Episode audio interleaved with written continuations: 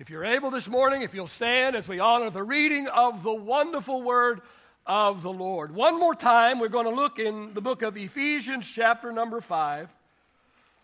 Be the last time that we look at this verse for a while, anyway. Ephesians, chapter number 5. And we're going to read verse number 20. The book of Ephesians, chapter number 5 and verse number 20. The Apostle Paul writes, and he says, Give thanks always. Say always. Give thanks always for all things to God the Father in the name of our Lord Jesus Christ. Father, I thank you one more time, Father, for your incredible, incredible blessing upon all of our lives. Father, you have been so good to us, and we are so grateful and so thankful.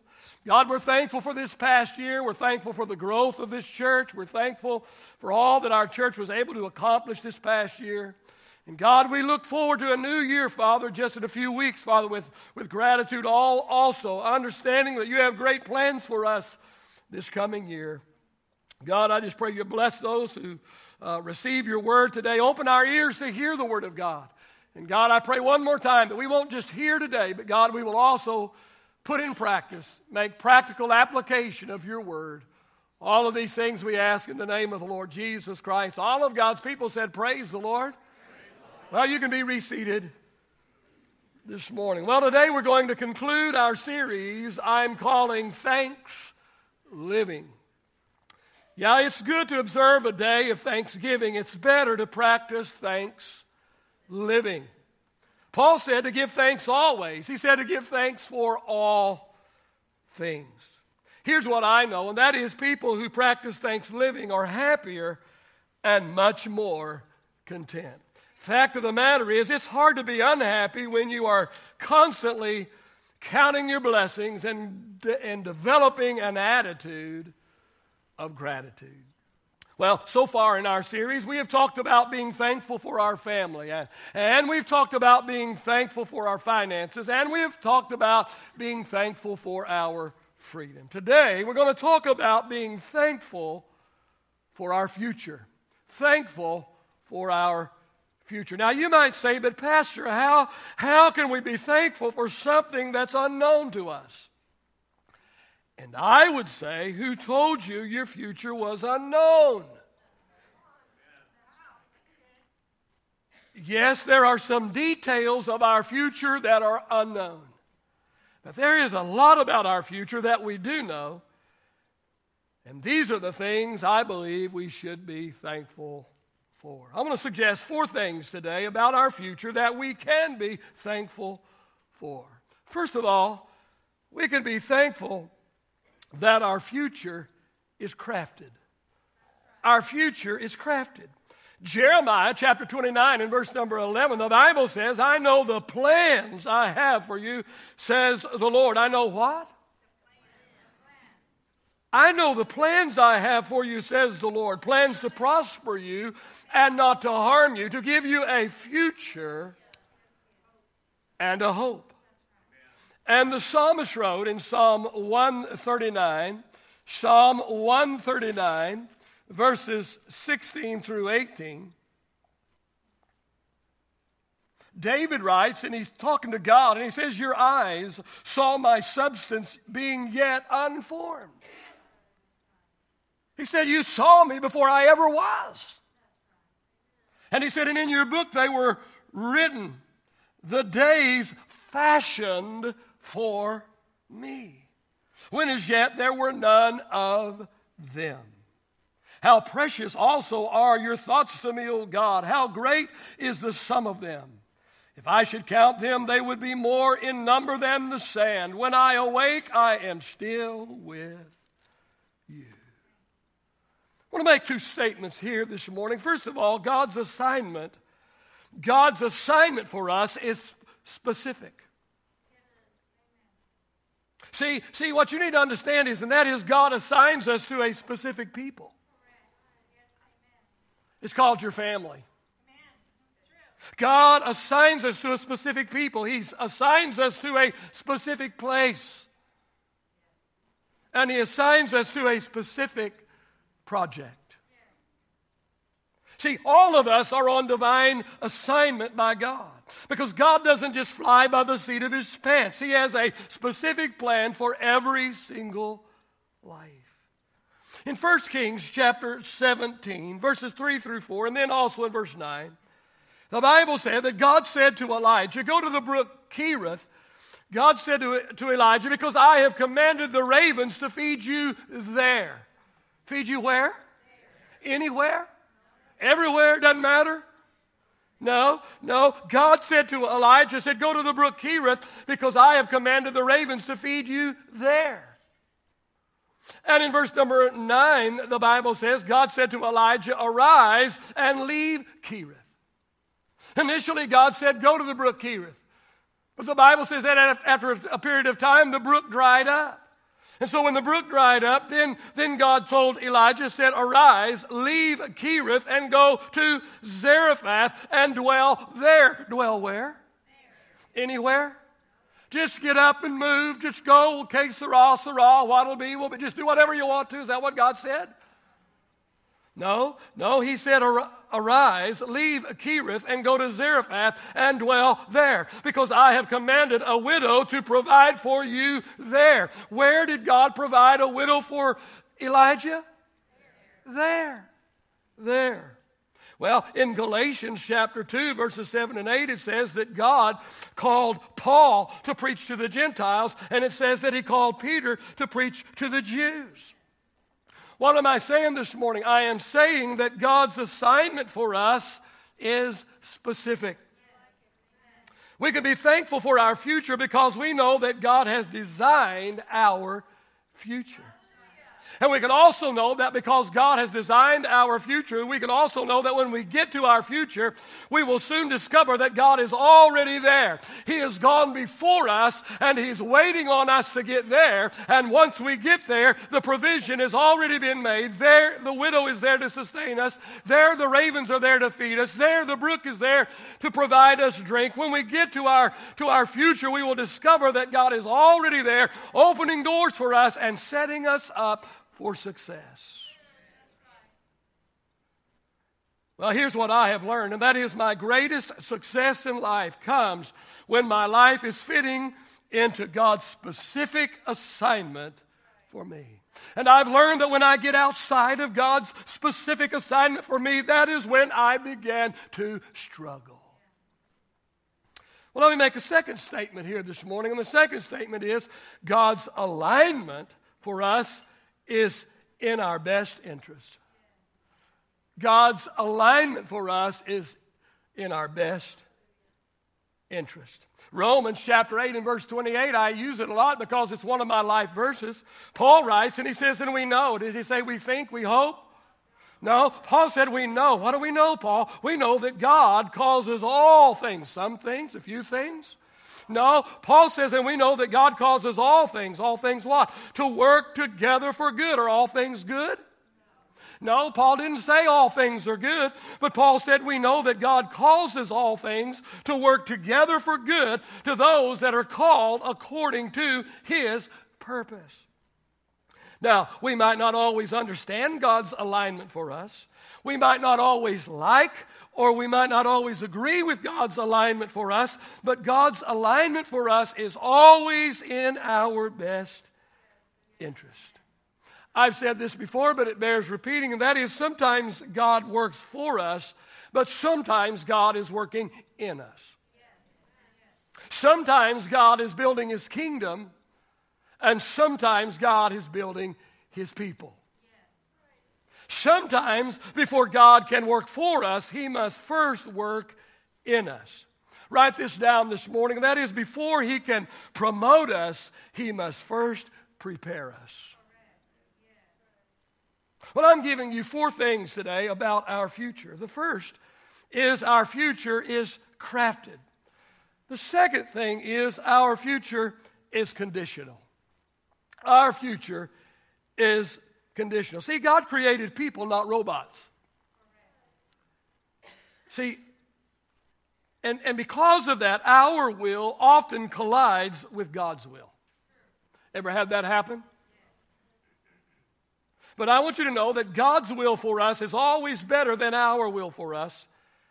But I, I would have to say, most people ever totally learn that. I want to make two statements here this morning. First of all, let me say this we, we often cancel out God's plan for us.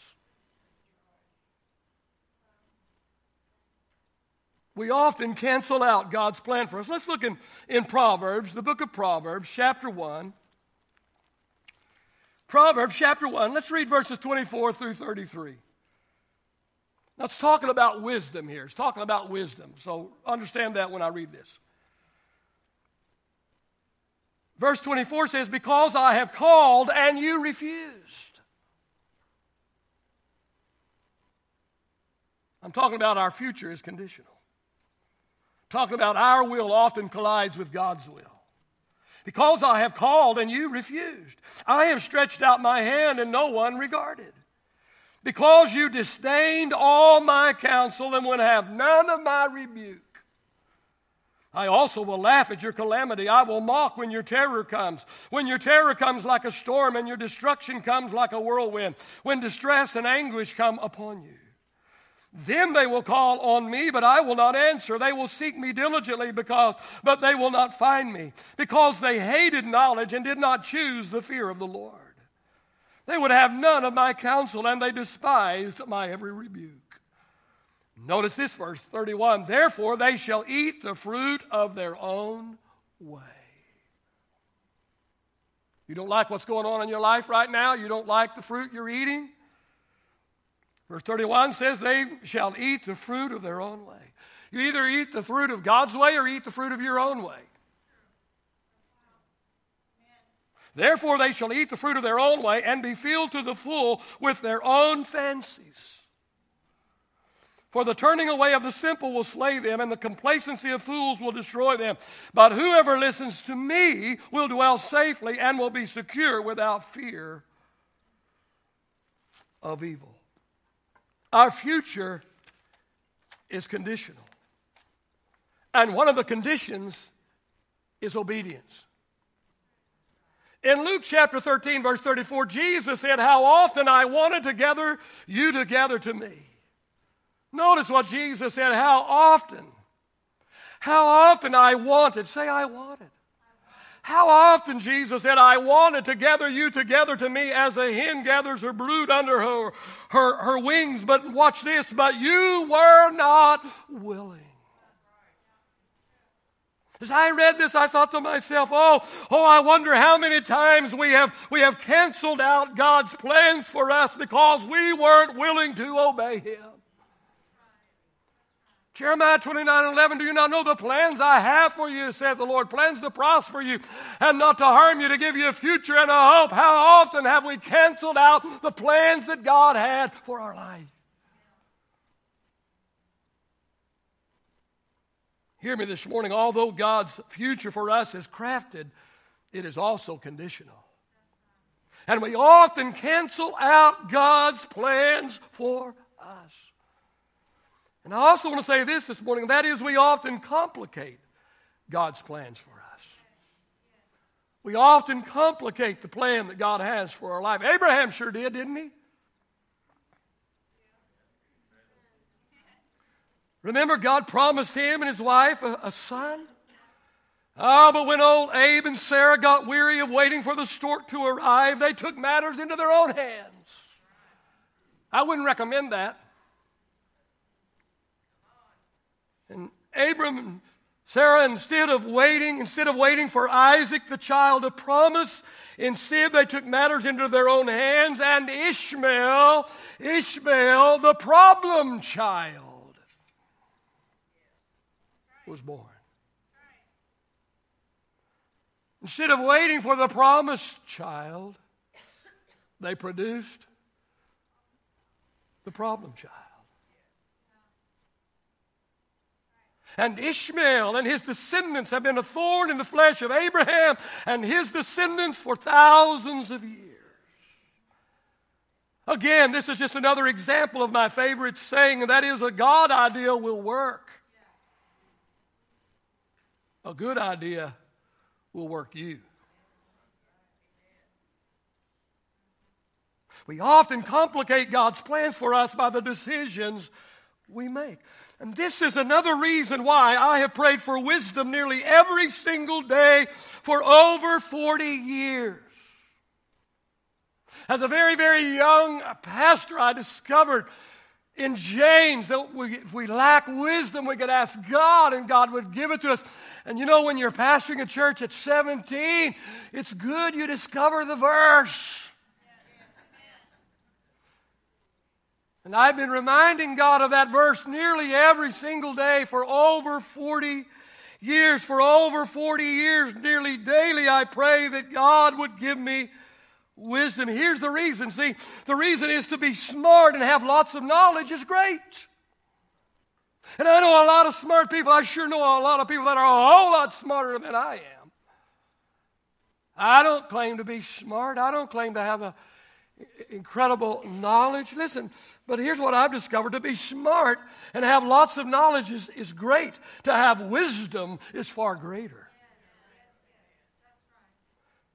Write this down this morning without wisdom.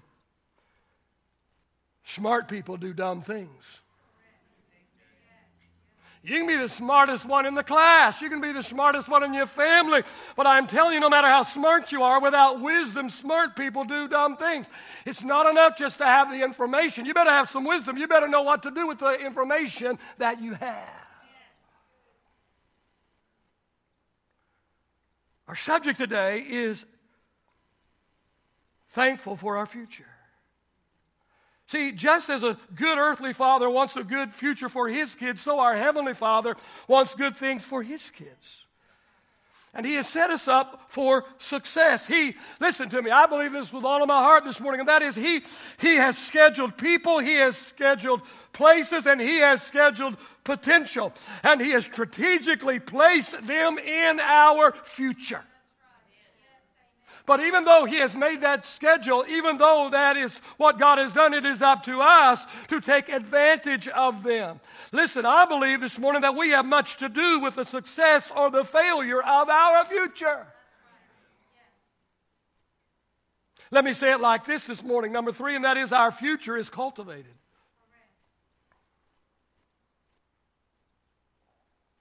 Now, to cultivate means to nurture, it means to develop, it means to improve, it means to grow, it means to refine. And by the way, we have cultivation classes every Wednesday night around here. Half of you don't know that. Let me make two statements here this morning. Number one, our tomorrow, our tomorrows are being determined by what we do today. Galatians chapter 6, verse 7 through 9 says, A man reaps according to what he sows. It says, Don't grow weary in doing what is right. A harvest is coming if you do not give up. I'm going to say it again this morning. Our future is cultivated. Our future is determined by the kind and the amount of the seeds that we sow.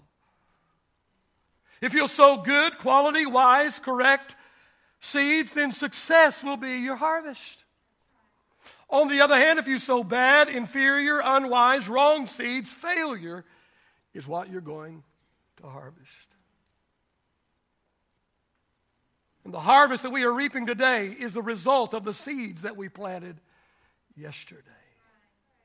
Our future is cultivated, and we are the cultivators. And also know this, and that is how we treat others is how we will be treated.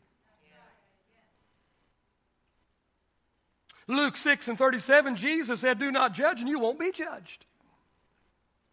I wish people wouldn't judge me. Well, obviously, you've been judging other people, or you wouldn't be being judged. Me and Jesus, we just say it as it is. Jesus said, Do not judge, and you will not be judged. Jesus said, Do not condemn, and you will not be condemned. Jesus said, Forgive, and you will be forgiven. Cultivate your future by treating other people the way you want to be treated. Let me just tell you this morning, and I don't get any joy about saying this, but let me just tell you what I've experienced, what I've, I've discovered, and what I've seen. And that is when people fail, we tend to judge them harshly. Hang them by their heels. Oh, that's the sentence we impose on them. And then when we fail, or someone we love fails, we cry out, Give us mercy, give us grace.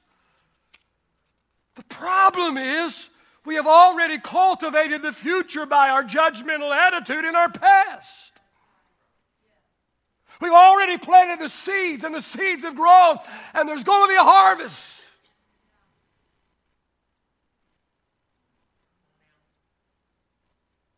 How we treat others is how we're going to be treated.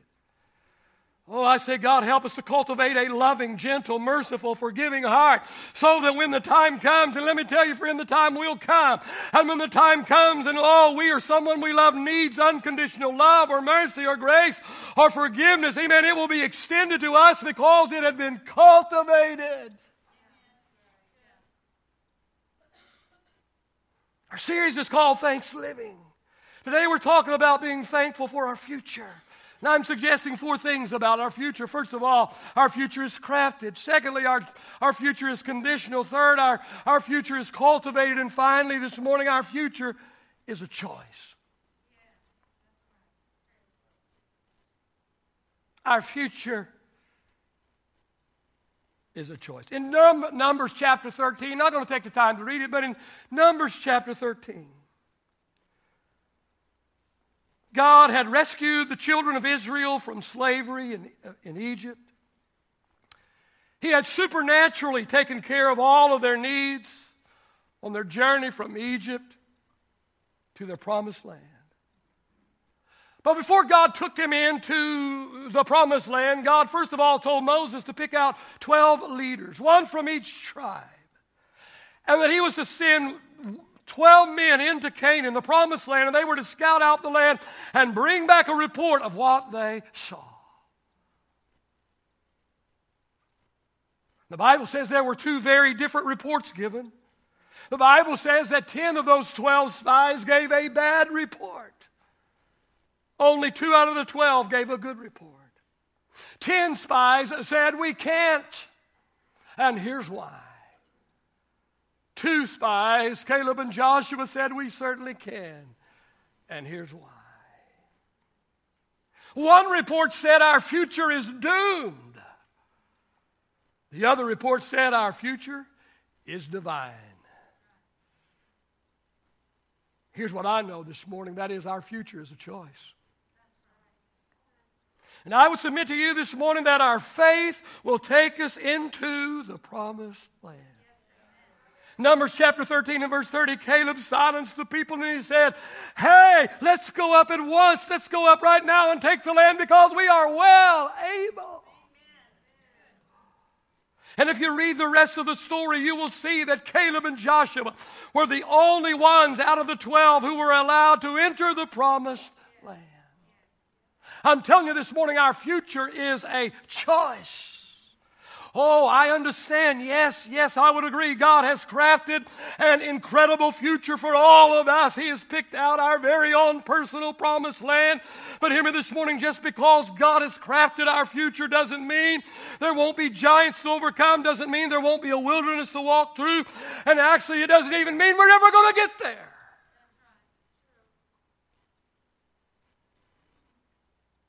God's will for us is not always the easiest way, but it's always the best way.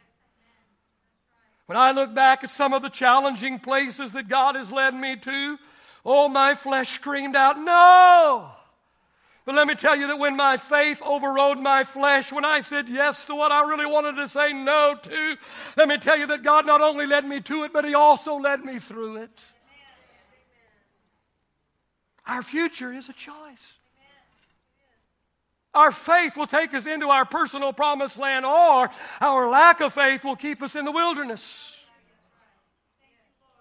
Number 13 and 31 says the men who had gone up with Caleb and Joshua said, We're not able to go up against these people because they are stronger than we are. And because of their lack of faith, these 10 faithless spies, along with the multitude of people that listened to them, amen, they were sentenced to walk around and around and around and around and around the same old wilderness for 40 years until every single one of them was dead. Their unbelief kept them wandering in the wilderness and kept them out of their promised land. The question today is what will we do? What will we do?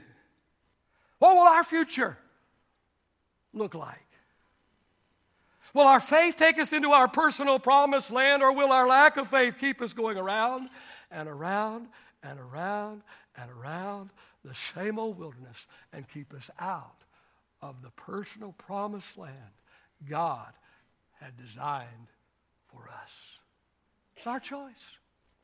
Can't blame your mama, can't blame your daddy, can't blame the pastor, can't blame society. It's our choice. Today, we are a sum total of the choices we've made in our lives. It's our choice.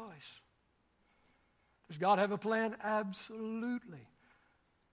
Are we robots that are programmed? No. God says, I've got a plan for you. It's a good one. But if we say, God, I don't like your plan, I'm going my plan, He said, go ahead, see how it goes for you. From what I've noticed in over 35 years of living,